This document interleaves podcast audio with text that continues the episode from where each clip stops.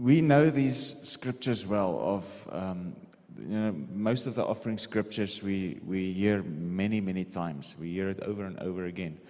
So um, so then there's a risk of it becoming familiar and um, we don't hear it anymore because we've hear, we've heard it so many times.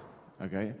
So but, but i just want to ask you to hear this like you've never heard it before. Okay? So i want to start in 2 Corinthians 9, but I want to start in verse 8.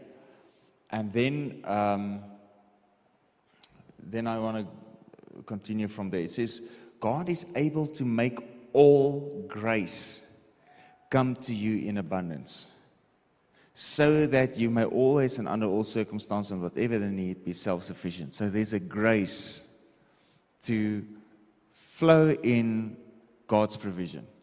So it's, it's a flow, it's a river. It goes out and it goes in. Okay?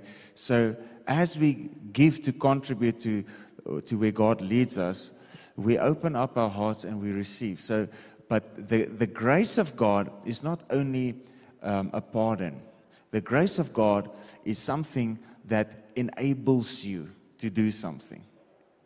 So, so and, and that's the point. Grace, uh, yes, and that's well more than mercy grace and mercy goes together they're like like twins okay? So grace yes grace does mean there's the pardon but grace grace means god gives you what you do not deserve. And mercy means god doesn't give you what you deserve. So if we really want to go on what we deserve we all deserve to be uh, financially you know poor. If we go according to our um, to our deeds and to what we deserve. But God's grace says, no, God will work something in you and through you that will provide for you. So, by God's grace, He gives you something that you do not deserve. He gives it by His unmerited favor. Grace is God's unmerited favor. So, He does not look at your merit, He does not look what you, at, at what you deserve. But God looks at who He is and what He wants you to have. He wants to give you a gift to walk in something. But the grace of God enables you, empowers you to do something the way God does it. So the grace of God empowers you to lay hands on the sick and the sick is healed. The grace of God empowers you to give, you to sow and you get a harvest, to give and you see God provide for you. The grace of God uh, it's the power behind the action. Okay, so we know the Holy Spirit is the helper, the Parakletos, the helper. John chapter, if you read John 14, 15, and 16, he will send the comforter. Okay, so he is the comforter, the helper, the, the, the go between, the standby, the advocate. Okay, so the helper. God's help is his grace. So when I lay hands on the sick, God's help is His power flows through and heals the sick. I cannot heal the sick, but I can lay my hand on the sick. I cannot cause random events where people bless me with money, but I can give. And I can trust God to do the rest. So God's help is Him orchestrating everything according to His word. When we operate according to His word, we, um, we, he, his authority is, is in motion in our lives and the, the results follow. Okay, so I just want to read something out of Psalm 138. Verse 2 says, I will worship toward your holy temple and praise your name for your loving kindness and your truth and faithfulness. For you have exalted above all else your name and your word and you have magnified your word above all your name. So everything in the kingdom is governed by the word. Okay?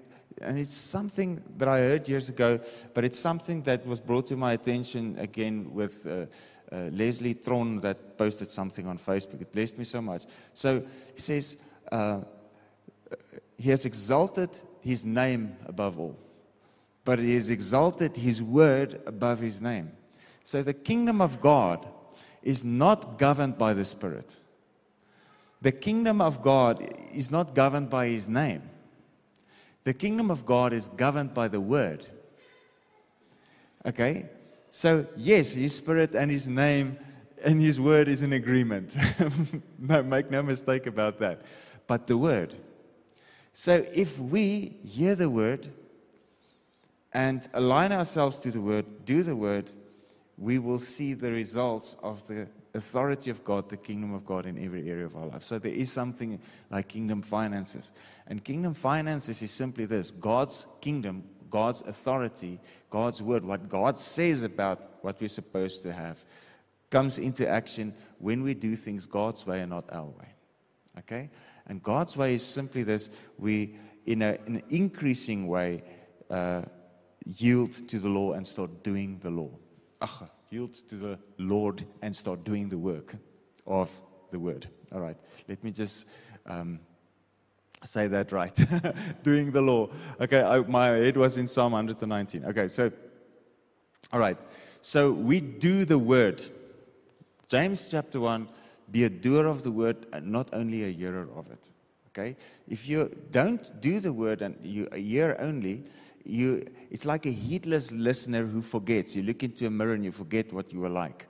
But those who are uh, a doer of the word, it's like someone who thoughtfully perseveres in looking into the mirror of the word and he sees himself. He sees who he truly, who he truly, truly are. So if you start doing the word, um, if you start acting on it, you step into what the word says.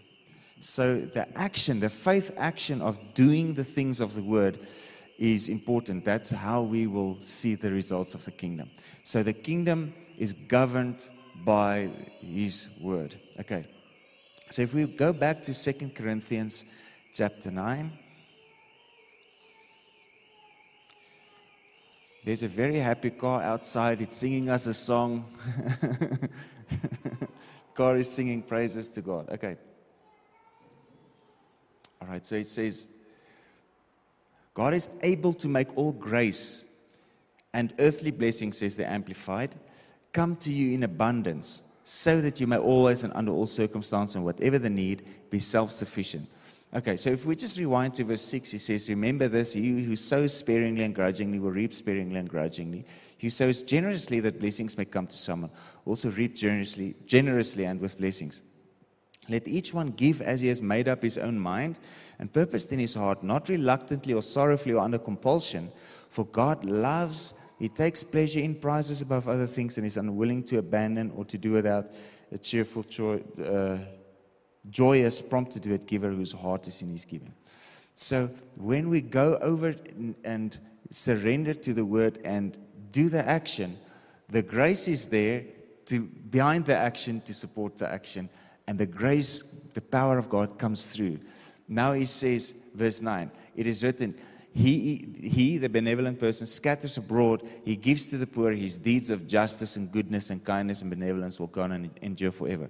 And God, who provides seed for the sower and bread for eating, will also provide and multiply your resources for sowing and increase the fruits of your righteousness, which manifests itself in active kindness uh, goodness, kindness, and charity. Thus, you will be enriched in all things. So you're enriched not only in finances, but in other things also. Okay? And in every way, so that you can be generous, and your generosity, as it is administered by us, will bring forth thanksgiving to God. Okay? So people, for some reason, people want to exalt not having enough. For some reason. Uh, and, and people call that holy. So if that's holy, then all the places where people suffer the most in poverty um, is the most holy places on earth. And that is not true. Okay? So, um, most of the time, that is where all kinds of strange things are worshipped, all kinds of strange spirits are called into action, you know. But the place where where God has moved for a while, there's prosperity. After the Reformation came the Renaissance. So God moved. Then there came a revival in knowledge, in all the arts, and in the sciences. And the product of that is the wealth of Western civilization. Everywhere where there was a revival, there was prosperity. Everywhere.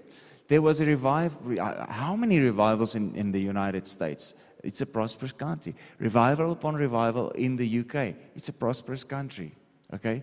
So where there were no revivals, it just goes down.